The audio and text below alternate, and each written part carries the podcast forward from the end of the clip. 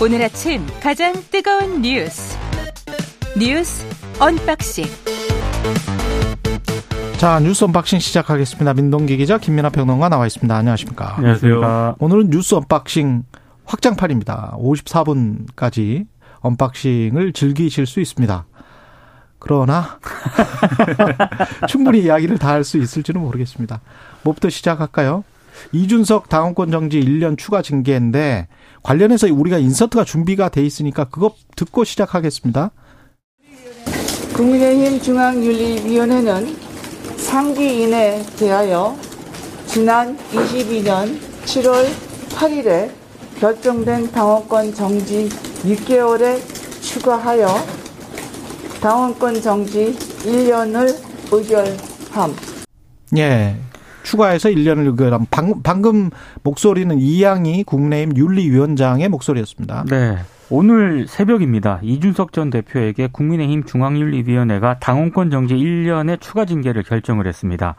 사유는 당 전국위원회 개최를 막으려 가처분을 신청을 하고 이른바 친윤계 의원들을 겨냥해서 막말을 했다. 이게 이제 징계 사유인데요. 예. 지금 지난 7월에 당원권 정지 6개월의 중징계를 이미 받았기 때문에 이준석 전 대표는 1년 6개월간 당원권이 정지되는 처분을 받게 됐습니다. 이렇게 되면은 이준석 전 대표의 전당대회 출마 가능성도 차단이 되는 그런 상황이 됐습니다. 아, 일단 이준석 전 대표가 받은 두 번의 징계 기간을 더하면은요. 이준석 전 대표의 당원권은 2024년 1월에서야 이제 되살아나거든요. 2024년 1월 그렇습니다. 징계가 계속 유지가 되면 내년 2월로 예상되는 전당대회에 나서지 못하는 거는 사실상 확정이 된 것 같고요. 이준석 전 대표가 어제 윤리위의 소명 요구를 받았지만 출석은 안 했습니다. 윤리위가 징계 사유를 구체적으로 제시하지 않았고 대응할 시간을 짧게 줬다는 이유를 들었습니다. 그리고 권성동 의원에 대해서도 이제 윤리위원회가 아, 엄중주의를 의결을 했거든요. 예. 근데 엄중주의는 당원 당규에 규정되지 않은 그런 조처이기 때문에 징계에 해당되진 않습니다. 그러니까 이양희 위원장이 밝힌 내용은 이게 2022년 8월 25일 국민의힘 연찬의 근무령은 공식 행사에 술 반입을 금지하는 것에 한정이 됐기 때문에 음. 권성동 당시 의원 같은 경우에는 공식 행사가 아니라 기자들이랑 기자들이랑 끝나고 나서 이제 그쪽에 갔기 때문에 이거는 금지령 위반으로 보기는 어렵다 이렇게 얘기를 했습니다. 그러니까 이게 뭐 윤리가 어떤 근거로 이제 이준석 전 대표를 징계했느냐에 대해서도 논란이 있을 수 있는 얘기예요. 왜냐하면은 어, 이 당 의원들에 대해서 지속적으로 모욕적 비난적 표현을 사용한 것에 대해서 일단 징계 사유라고 본 거고. 그렇죠. 그 다음에 자기가 이제 이 권한 침해를 당한 거에 대해서 가처분 신청 낸 것도 지금 징계 사유로 본 거거든요. 크게 음. 나누면 이 두 가지인 건데 그 두 가지 사안에 대해서 둘 다 이제 논란이 있을 수 있는 사유이기 때문에 이런 것들이 이제 계속해서 이제 좀 어, 여러 가지 얘기가 나올 것 같고요. 허은하 의원도 보수의 자유가 사라진 날 이렇게 평을 했네요. 네. 그렇죠. 음. 이게 이제 그 막말이라는 게 예를 들면 뭐 어, 어떤 뭐 욕설에 해당하는 뭘 했거나 뭐 그런 게 아니지 않습니까? 이 baby 저 baby. 그렇죠. 예. 뭐 그런 욕설이나 이런 게 아니라 뭐 양두구육이라든지 뭐 이런 음. 걸 가지고 얘기한 건데. 이게 욕설인지 비속어인지는 모르겠습니다만 하여간 그 중간쯤에 있는 네. 예. 그렇죠. 근데 뭐 그런 정도의 뭐 어떤 표현이나 이런 것들을 들어서 그거를 이제 당에 이제 피해를 끼친 것이다라고 이제 판단할 수 있느냐 음. 이런 것들이 문제여서 이준석 전 대표가 어, 이 윤리 결정에 대해서도 그러면 법적 대응하는 거냐 이걸 많이 봤는데 근데 이 실리 실익을 따지면은 좀 묘한 대목이 좀 있는 것 같아요.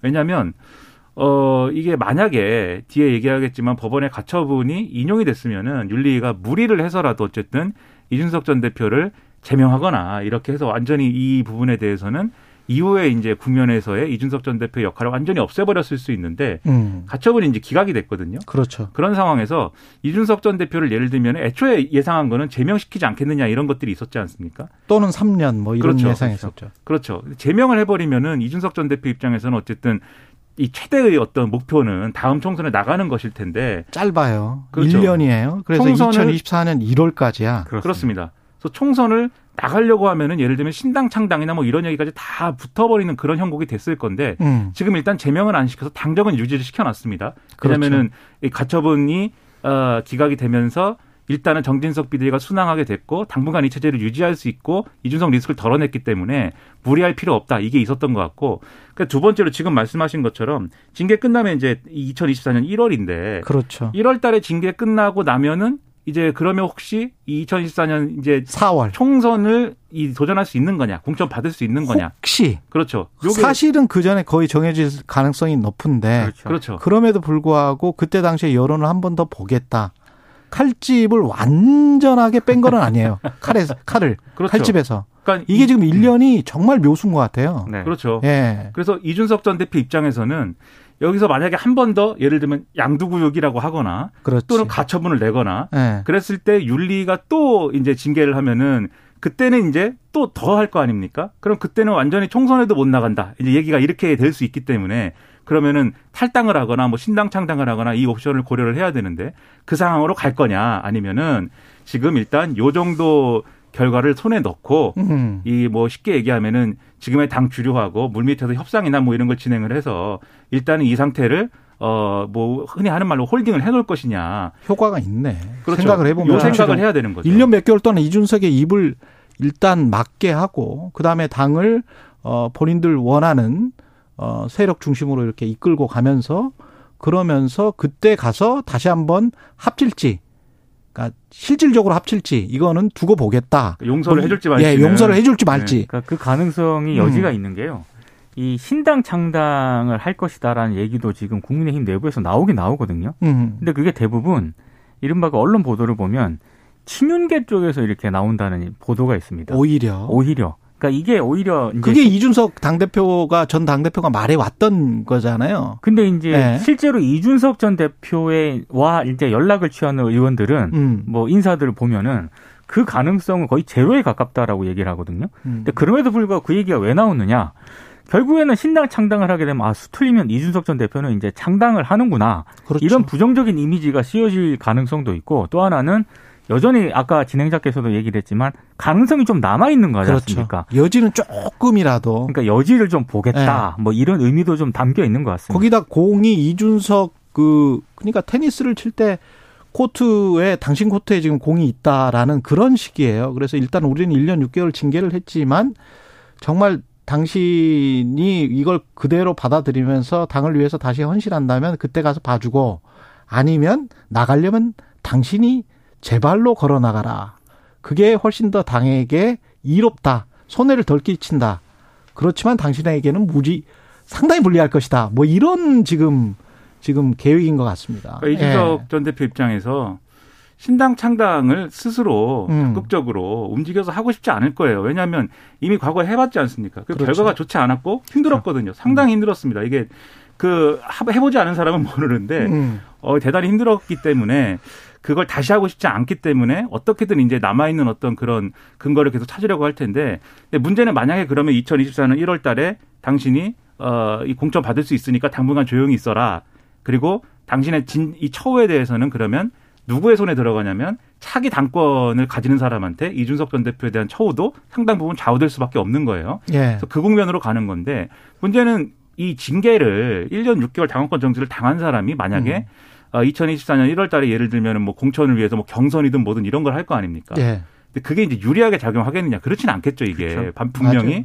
공천 배제 사유나 뭐 이런 것이 될 수도 있는 것인데 공천 어렵다고 보는 보도가 많고 어제 그렇죠. 천하람 변호사도 국민의힘 천하람 변호사도 비슷한 이야기를 했어요. 그렇죠. 사실상 공천은 못 받는 거다. 네. 음. 그런데 요게 당권을 누가 잡느냐에 따라서 그리고 그때 어떤 상황 속에서 공천이 이루어지느냐에 따라서 사실 뭐 정상 참작이라든가 이런 여지가 생길 수가 있는 거죠. 그때 가서의 정치적 국면에. 그래서 여기에 희망을 걸 것이냐 아니면은 애초에 생각대로 이 윤리 징계 결과에 대해서도 가처분 신청 내고 계속 이제 극한 대립으로 갈 것이냐. 지금 이제 이준석 전 대표는 고민이 상당할 걸로 보입니다. 박지원 전 국정원장이 항상 강조하는 얘기가 있지 않습니까? 예. 정치는 생물이다. 그렇죠. 내년 알 총선 전에는 없죠. 모릅니다. 지금 또 상황이 어떻게 이것도 바뀔지. 결국은 지지율과 연동돼 있다라고 저는 봅니다. 네. 그렇습니다. 왜 지지율과 연동이 돼서 국민의힘이 아 이- 이렇게 해서는 이준석 없이 가는 게 그래서 확 끌어올리기가 힘들다라고 판단을 하면 다시 넌지시 뒤에서 손을 내밀 수가 있어요. 어떻게 될지는 몰라요. 네. 사실 지금 당장의 보도는 아마 공천도 못 받을 것이다. 그게 우세하긴 합니다. 예, 굉장히 우세하긴 하고 그런 상황인 것 같기는 하지만 그럼에도 불구하고 예, 조금 더 지켜봐야 될 것 같고 정진석 비대위는 효력을 인정받았기 때문에 완전 이제 탄력이 생긴 생길 거고 것이고요. 법원 발표 직후에 국민의힘 지도부 입장을 먼저 좀 듣고 이야기를 나누도록 하겠습니다. 법원의 현명한 판단에 감사드립니다. 윤석열 정부의 성공을 튼실하게 뒷받침하기 위해 만전을 기해 나갑니다. 이번 결정은 당연한 거지만은 지난번 가처분도 잘못된 거예요. 이 이후에 법정 대응은 어, 이 대표가 더 이상 이제 그걸 안 했으면 좋겠어요. 예, 정진석 국민의힘 비대위원장 그리고 주호영 원내대표 국민의힘 원내대표 목소리였고요. 예, 굉장히 환영하는 분위기입니다. 네. 지난번 것도 잘못됐다. 네. 이준석 전 대표가 이번에 그러니까 가처분을 낸 거에 이제 어제 이제 법원이 결정을 한 게요. 3차, 4차, 5차 가처분 신청이거든요. 그러니까 3차 같은 경우에는 전국위원회 당원 개정안 의결에 대한 효력을 정지해 달라는 거였고 4차는 정진석 비대위원장의 직무집행 정지 그리고 지명직 비대위원 6명의 직무집행 정지 이건 5차. 법원이 모두 이 가처분 신청을 기각, 각하 이렇게 해버렸습니다. 아, 지금 같은 재판부거든요. 음. 지난번에 주호영 비대위원장에 대한 직무정지, 집행정지 가처분 신청을 인용을 했기 때문에 이번 재판부도 인용을 하지 않겠느냐라는 전망이 상당히 많았었는데 재판부 판단이 좀 달랐습니다. 재판부가 주호영 비대위원장 같은 경우에는 원래 그 정해진 당원을 적용을 하는 그런 경우였고 이번 같은 경우에는 이제 새로운 당원으로 어떻게 정할지 이 부분을 이제 판단을 한 건데 이거는 정당의 자유 영역이다 이렇게 정당의 자율성을 좀 더 인정을 해준 것 같습니다. 그리고 뭐 국민의힘은 좀 전에 들으신 것처럼 환영의 입장을 밝혔고요. 이준석 전 대표가 어제 SNS에 글을 올렸는데 일단 앞으로도 외롭고 고독하게 자신의 길을 가겠다라는 입장을 내놓았습니다. 굉장히 짧은 입장인데 음. 아무래도 법원의 결정을 수용을 하면서 정치 행보를 조금 이어나갈 방안을 모색하겠다 이런 뭐 이런 걸로 예. 많은 언론들이 해석을 하고 있는데요. 음. 지금 법적 대응을 자제해야 한다라는 의견도 좀 주변에서 나오고 있는 것 같거든요. 그래서 이준석 전 대표가 특히 이제 가처분이 사실상 기각이 됐기 때문에 음. 본안 소송이 큰 의미가 있느냐. 그러네요. 이런 얘기가 좀 많거든요. 그래서 뭐 본인 스스로도 이거를 뭐 취소할 가능성도 있다라는 그런 전망도 나오고 있습니다. 일단 법원의 법원의 논리에 대해서 이제 어 많은 국민들이 좀 의문이 있을 거예요. 지금 민 기자님 말씀하신 것처럼 음. 지난번에는 인용해 드는데 왜 이번에는 이 기각이나 각하를 했을까? 이게 이제 의문일 텐데 당원 당규를 바꿨잖아. 그렇죠. 네. 법적 논리를 보면은 그런 얘기입니다. 무슨 얘기냐면은 일단 당원 개정을 한 것이 그러니까 당원을 개정해서 비상 상황의 요건을 구체화했잖아요. 그래서 뭐 예. 뭐 선출직 최고위원 및 청년 최고위원 중 4인 이상의 사퇴할 경우 등등에 대해서 이렇게 바꾼 게 첫째 문제가 있느냐. 음. 그 문제가 있으면은 이 당원 개정된 당원에 의해서 선출된 정진석 비대위가 다 문제가 생기는 거죠. 그래서 이게 핵심이었는데 이거에 대해서 재판부가 이렇게 판단을 한 겁니다. 이 당원의 개정의 동기는 결국 뭐 지도 체제를 바꾸고 싶어서 일 수 있겠는데 그건 이제 음. 동기고 실제로 당원 개정의 과정이 지금의 어떤 어 헌법이나 법률에 위반이 된다든지 또는 그 결과가 뭐 어떤 문제가 있다든지 그렇게는 선량한 풍속이나 기타 사회질서에 반한다고 반한다든지 이런 건 아니다. 그래서 이 당원을 어떻게 개정할지는 정당이 알아서 하는 거니까 음. 그 부분은 정당 재량에 해당을 하고 그다음에 이준석 대표 측이 주장한 것 중에 어 이게 처분적 성격의 조치다라고 한 게 있어요. 그게 뭐냐면은 이준석 대표를 무력화시키기 위해서 이제 음. 당원 개정한 거다라고 주장한 게 있는데 그 경우에도 이 당원이 개정됐기 때문에 이준석 전 대표가 지위를 상실하는 게 아니고 어, 이 당원에 의해서 이제 뭐 조치가 취해져야 이제 상실되는 것이기 때문에 이 당원 개정에 대해서는 처분적 성격이라고 볼 수 없다 라는 게 재판부 논리고 그다음에 이준석 전 대표 측 논리 중에 또 하나가 소고 입법이다라는 예. 논리가 있었는데 여기에 대해서는 이 소고 입법 금지는 이제 법에서는 금지가 되지만 정당의 당원 단계에도 적용할 거냐는 의문의 여지가 있고 음. 그리고 소급 입법 금지를 적용하더라도 이게 진정 소급이 있고 부진정 소급이 있습니다. 그러니까 진정 소급은 옛날에 일어난 일을 가지고 지금 법을 바꿔서 거기에 적용해 가지고 현재 상황에 영향을 미치는 거고 부진정 소급은 옛날에 일어난 일 때문에 현재 상황에도 그 문제가 있는 거에 대해서 이제 입법을 하는 건데 부진정서급은 지금 입법에서도 어느 정도 인정이 되거든요. 그러니까 이런 것들이 이유가 없다. 라고 판단한 것이어서 범, 법리는 이렇다라는 내용. 아주 자세하게 법리까지 소개를 해 주셨고요. 어제 법사위 국감 여야 날선 대치 뭐 예상됐던 대로 파행을 한두 번 겪었죠. 심하게 겪었습니다.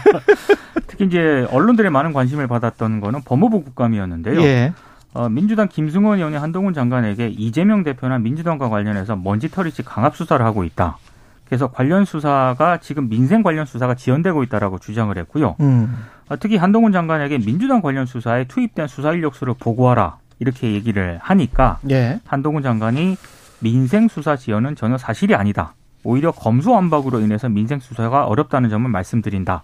뭐 이런 식으로 또 반박을 했습니다. 그 내용을 좀 듣고 올까요? 네. 예. 관련해서 준비했습니다.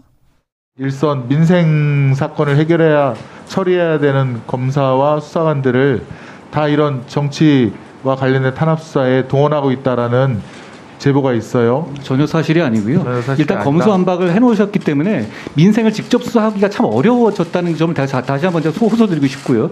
그리고 이게 지금 기존에 있었던 검수완박과 팀, 무슨 상관이 있습니까? 아니, 민생 수사에서 자, 기본적으로 지금 마약 수사라든가 이런 거 투약 같은 거 못하게? 해놓으셨잖아요.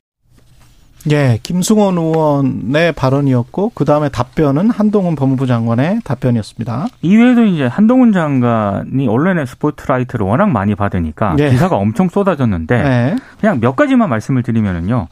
최근 논란이 됐던 이른바 윤석열 차 그림 있지 않습니까? 음. 이 부분에 대해서도 질문을 받았는데 한동훈 장관이 표현의 자유엔 들어가지만 본인이 심사위원이었으면 상을 주진 않았을 것이다. 이렇게 얘기를 했습니다. 그리고 한동훈 장관이 좀 특징이 있는데 윤석열차 그림이라고 대부분 의원들이 질문을 했는데 예. 본인은 토마스 기차 그림에 대해서 말씀을 하시는 거냐 이런 어. 전제를 한 상태에서 답변을 해서 그것도 상당히 좀 인상적이었고요. 프레임 전환에 굉장히 좀 능한 것 같습니다. 네. 한동훈 법무부 장관이. 그리고 예. 정치 출마 의사를 묻는 질문도 받았거든요. 음. 본인은 아직은 그런 생각이 없다라고 또 답을 하기도 아직은. 했습니다. 아직은 하겠다는 이야기군요. 예. 근데 민주당은 이렇게 한동훈 장관을 꼭 내가 우리가 제압을 해야 되겠다는 태도로 이렇게 뭐 질의를 안 했으면 좋겠고요. 그렇게 할 느껴질 필요가 수 있는 없어요. 그렇습니다. 예. 그래서, 그래서 박범계 의원하고의 설전 이런 것도 언론 많이 보도가 됐는데 음. 박범계 의원이 어쨌든 외양상으로는 부드럽게 하려고 하는 듯한 노력을 막 이렇게 하고 한동훈 장관은 거기에 대해서 뼈 있는 말을 주고 받으면서 뭐 한 게 또 보도가 됐던데 그런 것도 뭐 재미는 있습니다만 뭐 국감에서 뭐 그러는 것에 대해서는 좀 의문은 있습니다. 어쨌든 이 한동훈 장관에 집착할 필요 없고요. 그리고 한동훈 장관도 계속 어떤 이 답변은 답변은 지금 한동훈이라는 개인이 아니라 검사를 그만두고 장관이 된 한동훈 개인이 아니라 법무부 장관으로서 답을 하는 거 아닙니까? 음. 그러면 법무부 장관의 입장에서 이 국회 이 국민의 대표인 국회의원의 질의에 성실히 답을 하는 게 필요한데 지금 말씀하셨듯이 뭔가 역공을 펴려고 하고 뭔가 상대의 이제 질의 내용과 관계없는 얘기를 가지고 반박을 하려고 하고 막 이런 상황이 계속 반복되거든요. 그래서 한동훈 장관도 그런 식의 답변 말고 이 국감에 임하는 그 피감 기관장의 태도로서 임하는 게 필요했는데 여러모로 이런 질문과 답변은 아쉬웠습니다. 그리고 그림은 이 윤석열 차 그림은 저는 이 한동훈 장관이 나라면 이거 상을 주지 않았을 것이다라고 얘기한 것까지는 저는 뭐 그렇게 볼 수 있다고 보는데 혐오와 증오의 정서가 퍼지는 거는 반대한다라고 얘기했는데 이 그림이 뭐 혐오와 증오하고 무슨 상관이 있습니까? 그래서 이런 발언들도 좀 과했다라고 저는 생각을 합니다. 법무부 장관에게 물어볼 수 있는 게 뭔 어떤 사건에 관해서 질문을 하면 그거는 검사가 개별적으로 수사를 하고 있고 법무부 장관은 개입할 수가 없다. 그렇죠. 알 수가 없다. 또는 나는 개입하지 않는다. 이렇게 답변을 하면 사실은 할 말이 없고 그게 적법화간 그 대답이거든요. 그렇기 때문에 이런 계속 이렇게 나오는 김건희 그 여사의 주가 조작 의혹 사건, 그다음에 이재명 당 대표의 지금 성남 FC라시 관련된 사건들이 많잖아요. 근데 그거를 국정감사에서 뭘 추궁을 해서 뭔가 법무부 장관으로부터 어떤 답변을 받을 수 있다라고 기대하는 것 자체가 바보 같은 것 같아요. 제가 보기에는. 이거 법적으로 법무부 장관은 그렇게 답변하는 게 옳아요. 그럼 뭐 그렇죠. 뭐라고 하겠습니까? 네. 예. 그럼 관련해서 아니면 의원들이 제대로 뭐 취재를 해가지고 이런 이런 사실이 있는데 당신들은 왜 수사나 기소를 안 하느냐 이렇게 아주 구체적으로 질문을 하면은 그게 훨씬 더 공부하는 국회의원들의 자세가 아닐까요? 이게 무슨 뭐 어떤 시, 신문에 나온 것에 한 자락 정도 가지고 그걸 가지고 막, 막 이렇게 뭐 몰아치기만 해서 이게 국정감사가 됩니까? 그러니까 한동훈 장관에 대한 음. 그 민주당의 관심도 상당히 좀 많은 것 같고 그 민주당보다 더 관심이 많은 게 언론인 것 같고 예. 그래서 굳이 이런 것까지 기사를 써야 되나라는 기사들이 너무 많이 쏟아지고 있습니다. 그리고 이제 한동훈 장관도 그렇게 민주당이 나오는 거에 대해서 일일이 뭐 이렇게 맞장구 치면서 대응할 필요가 없다는 거죠. 예를 한마디도 안 지더라고요 보니까. 그러니까요. 어제 국민의힘 의원이 이렇게 질의를 했습니다. 이게 과거 정권에서 정치보복 한 게 아니냐라는 취지에 뭐 그러니까 지금 일어나고 있는 검찰 수사는 정치 보복이 아니다라는 취지의 이제 질의를 이제 국민의힘 의원이 이제 이제 일종의 이제 뭐랄까요 좀 옹호성 질의를 이제 하는 거죠. 근데 한동훈 장관이 거기에 대해서 이게 과거 정권처럼 없던 걸 만들어내서 하는 수사가 아니다. 음. 라고 얘기를 했는데 그 이전 정부의 적폐 수사를 대부분 다 자신이 담당을 하였는데 그 그렇다라고 얘기를 하면서 이번에서는 아니다라고 얘기를 한 거거든요. 예. 근데 그러면은 과거 정권에서 일어난 수사는 정치 보복이 맞았다라고 지금 법무부 그렇죠. 장관이 얘기를 한 건가요? 그런 그런 논리로 접근을 한달지. 예. 그러니까 그런 것들이 뭘 얘기하고 싶은지는 알겠는데 김민아 평론가 그냥 그 국회로 가십시오. 아닙니다. 네, 저는 여기서 네, 최경영의 최강 시사를 지켜야죠. 예. 뭐 백경란 질병관리청장 이해 충돌 논란 이거는 뭡니까? 백경란 질병관리청장의 취임 이후까지 주식을 보유했던 바이오 회사가 있거든요. 예. 정부 사업에 참여한 사실이 뒤늦게 확인이 됐습니다. 그러니까 이해 충돌 의혹이 계속 제기가 되고 있는 건데요. 음. 아, 백 청장이 주식을 보유했던 바이오 기업이 신테카 바이오라는 그런 회사인데 아, 이 정부의 이 사업에 참여한 여섯 개 기업 중 하나였다고 합니다. 근데 지난해까지 2019년부터 지난해까지 3년간 총 446억이 투입이 됐었는데 예. 어, 일단 민주당 신현영 의원이 이 정부 사업에 참여한 바이오 기업 주식을 질병관리청장으로부터 취임한 이후까지 보유한 건 상당히 부적절하다고 지적을 했고요. 그리고 백 청장이 2016년 4월 당시 비상장 기업이었던 이 바이오 주식을 천만 원에 샀거든요. 음. 청장이 된 이후 올해 8월 31일에 8월 31일 약 3,300만 원에 매각을 했습니다. 그러니까 2,300만 원 정도의 차익이 발생을 했다는 그런 얘기고 그리고 지금 백 청장 같은 경우에는 지난 8월 고위공직자 재산 공개 당시에 이 주식을 비롯해서 SK 바이오사이언스, SK 바이오팜, 바디텍메드 이런 바이오 제약 회사 주식을 보유하고 있었기 때문에 역시 이해 충돌 논란에 빚어졌습니다. 근데 지금 문제가요. 이런 게 불거졌으면은 어 지금 뭐 주식 거래 내역이라든가 지난 5년간 이런 거를 지금 제출하라고 지금 민주당 의원들이 요구를 하고 있거든요. 근데 백 청장이 일단 제대로 응하지 않고 있고요. 음. 어제도 신현영 의원이 이 부분에 대해서 질문을 했는데 의원과 위원장을 찾아가 설명을 하겠다 이렇게만 답을 했습니다. 그래서 이 태도가 더 논란을 좀 불러일으켰습니다. 공개는 못 하겠고. 어제 예. 여러 가지를 질의를 했는데 질병관리청장이 딱 부러지게 대답하는 게 거의 없어요. 거의 하나도 네, 없었어요. 거의 모르거나 아니면 보고를 어, 이렇게 받기에는 그랬다라든지 피해 음. 나가는 답변만 계속했는데 태도 논란도 있었고. 그렇죠. 이해 충돌 관련해서 이, 런 이해 충돌 사안이면 조금 심각해 보이기는 합니다. 그렇습니다. 예. 이건 해명이 되고 설명이 돼야 되는데 그런 답변 태도 때문에 이건 설명도 안 되고 해명도 지금 안 되는 상황이라는 거죠. 뭔가 조치가 있어야 됩니다. 예. 아직 그 소식들 전해드려야 될 소식들이 많은데 날씨 교통 정보 좀 듣고 다시 unboxing 시작하겠습니다. 네, 뉴스 unboxing 다시 시작하겠습니다. 김민아 평론가 민동기 기자와 함께합니다. 윤석열 대통령이 어제 일본 기시다 총리와 전화 통화를 했습니다. 25분간. 네, 25분간 통화를 했는데요. 일단 북한의 무모한 도발은 중단돼야 한다. 도발에는 대가가 따른다는 메시지를 북한에 정확히 전달해야 한다. 여기에 이제 뜻을 보았습니다. 그리고 두 정상이 이를 위해서 한미일 3자 간 안보 협력은 물론이고 유엔 안보리를 포함한 국제사회와 국권이 연대해 나가는 게 중요하다. 이런 점을 강조를 했고요. 어, 또 한일 양국이 국제사회의 다양한 현안에 대해 협력할 파트너라는 데 공감을 했고 지금 또 긍정적인 흐름이 있다. 두 나라 관계에 관련된 외교적 노력을 계속해 나가기로 일단 예, 공감대를 형성을 했는데요. 북 일본 외무성도 자료를 냈거든요. 분위기는 일단 뭐 괜찮았다는 평가들이 좀 언론도 일부 언론들도 제기를 하고 있는데 한쪽에서는 우려도 나오고 있습니다. 왜냐하면 어찌됐든 한반도를 둘러싼 한미일의 전략적 이해관계가 다 다르지 않습니까? 예. 뭐 일본 같은 경우에는 뭐 군사 대국화, 평화 헌법 수정 뭐 이런 게 좀 노림수로 있는 것 같고 그렇죠. 그리고 미국 같은 경우는 아무래도 북한도 북한이지만 중국을 견제하려는 목적도 분명히 있는 것 같은데 우리 같은 경우에는 과연 이런 어떤 이해관계가 다 다른 거에 대한 어떤 계산이라든가 대응을 적절히 하고 있는 것이냐 오히려 지금 너무 북한 위협만을 강조해서 어, 일본과의 군사 협력 문제를 너무 가볍게 접근하는 것 아니냐 또 이런 비판도 한쪽에서는 제기가 되고 있습니다.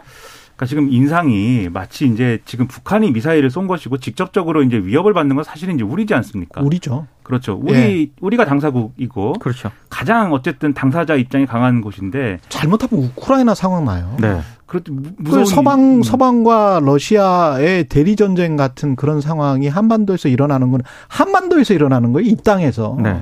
그렇습니다. 일본 땅에서 일어나거나 미국 땅에서 일어나는 게 아니에요. 만약에 제가 살고 전쟁이 있는. 곳입니다. 그래서 예. 불안한데 근데 지금 이 미사일이 중거리 탄도 미사일이 일본 영공을 지나갔다는 이유로 마치 지금 이게 일본 문제인 것처럼 그렇죠. 다뤄지고 있어요. 그럼요. 그래서 바이든 대통령도 기시다 총리랑 통화를 하고 어, 윤석열 대통령하고는 이 문제에 관해서는 따로 이제 통화를 하거나 그러지 않는 것이고 예. 윤석열 대통령은 후순이었던 거지 않습니까? 기시다, 음. 기시다 총리하고 통화를 하는 거기 미국하고 먼저 통화를 했으니까. 그렇죠. 그러니까 마치 이제 일본이 자기 문제로 다루고 있는 듯한 인상으로 이 문제가 굴러가고 있고 그다음에 이제 지금 기시다 총리가 굉장히 한국과의 관계 개선에 적극적인 어떤 태도로 지금 돌아섰습니다. 이게 국회에서도 일본 국회에서도 계속 관련된 연설이나 입장 표명을 하고 있고요. 그렇죠. 예. 그래서 이제부터는 한국하고 가까이 지내겠다라는 입장 표명 분명한데 그 결정적인 지금 이 계기가 되는 게 이 북한의 도발이거든요. 그런데 그게 결국은 이 말씀하신 대로 일본의 이제 에, 보통 국가와 그다음에 군사 대국화 이렇게 가는 징검다리가 될 것이 우려가 되는 상황인데 원래는 음. 그렇게 가지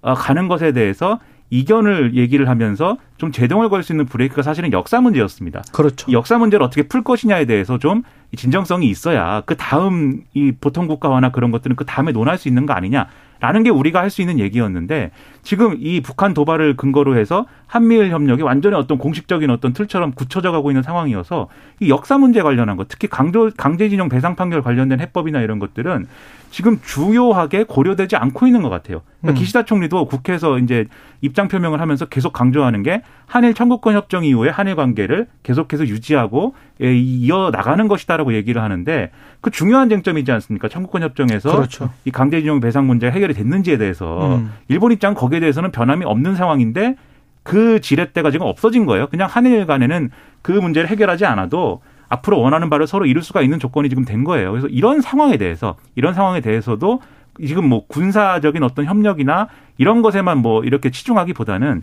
이런 여러 가지 재반 상황에 대해서 좀 종합적인 전략이 필요한 시점이 아닌가 그런 점에서는 지금 좀 우려가 되는 상황이고 북한의 도발에 의해서 우리가 위협당하고 있는 그러한 상황도 좀 적극적으로 우리가 얘기할 필요가 있지 않느냐라는 생각입니다.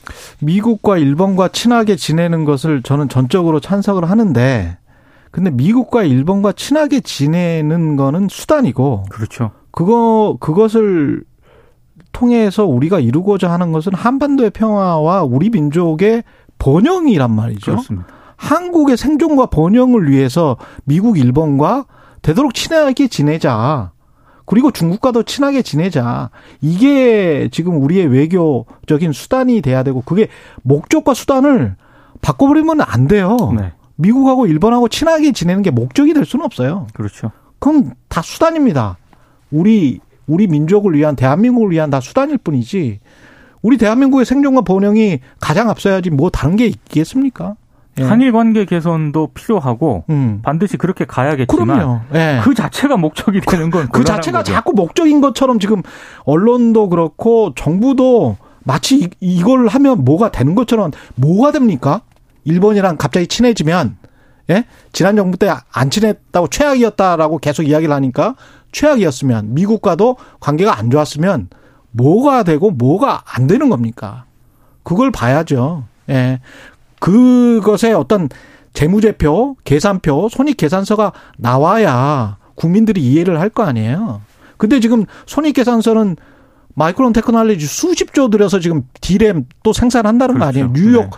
아주 한복판에 공장을 짓는다는 거 아니에요. 우리 거 다 뺏어가겠다는 거예요. 지금 미국 하는 거 제가 곰곰이 지금 경제적으로 보면 전기차 보조금도 2024년 말만 저렇게 하고 있는 건데 뭐, 도- 뭐 고려해 보겠다. 지금 시간은 계속 가고 있는 거고 시장 점유율은 계속 뺏기는 거예요. 테슬라에게. 그러면 현대차도 마찬가지죠. 삼성전자도 마찬가지죠. 삼성전자 메모리 반도체가 가장 컸었는데 마이크론 테크놀로지라는 비교도 안 됐던 회사예요. 삼성전자, SK 하이닉스에 비해서는 비교도 안 됐던 3위 회사가 저렇게 치고 나, 나오는 겁니다. 그러면 시장 점유율 뺏기겠습니까? 안 뺏기겠습니까? 뺏길 가능성이 높죠. 예.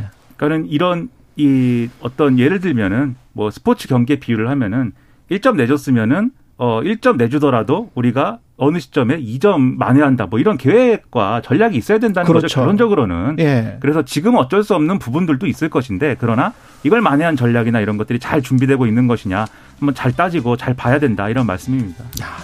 두세 개 더 남았는데. 예, 뉴스 unboxing 마쳐야 됩니다. 예, 예. 여기까지 하겠습니다. 뉴스 unboxing 민동기 기자 김민아 평론가였습니다. 고맙습니다. 고맙습니다. 잠시 후 2부에서는 국민의힘 전주혜 비대위원